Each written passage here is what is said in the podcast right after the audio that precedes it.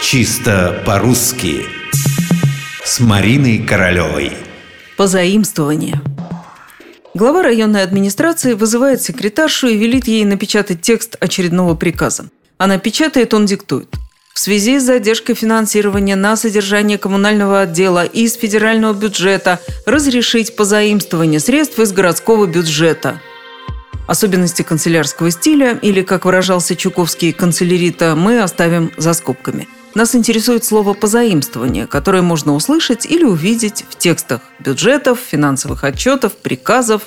И, честно сказать, обычному человеку, не банкиру, не финансисту, оно кажется каким-то странным – Другое дело – заимствование. Внешние – заимствования, внутренние – заимствования, но заимствования. Слово «позаимствование» можно отыскать сейчас только лишь в двух словарях – в 17-томном академическом словаре современного русского литературного языка и в новом толково-словообразовательном словаре Ефремовой – из одного этого можно сделать вывод, что слово весьма экзотическое. Кроме того, у него есть стилистическая помета – разговорная. А это означает, что слово как минимум не вписывается в строгие рамки современной литературной речи.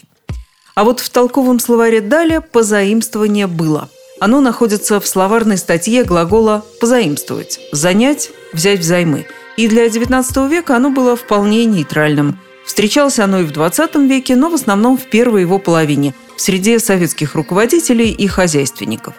Недавно позаимствование всплыло в уголовном праве. Существует такой устоявшийся термин, как «временное позаимствование», что означает неправомерное временное завладение чужой собственностью. Оно может появляться и в текстах экономического характера.